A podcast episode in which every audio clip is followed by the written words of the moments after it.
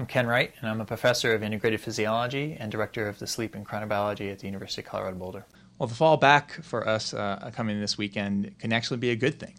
If we go to bed at our typical time on Saturday night and then wake up at what would be our normal time on Sunday morning, that would actually give us an extra hour of sleep. And that extra hour of sleep uh, could be beneficial.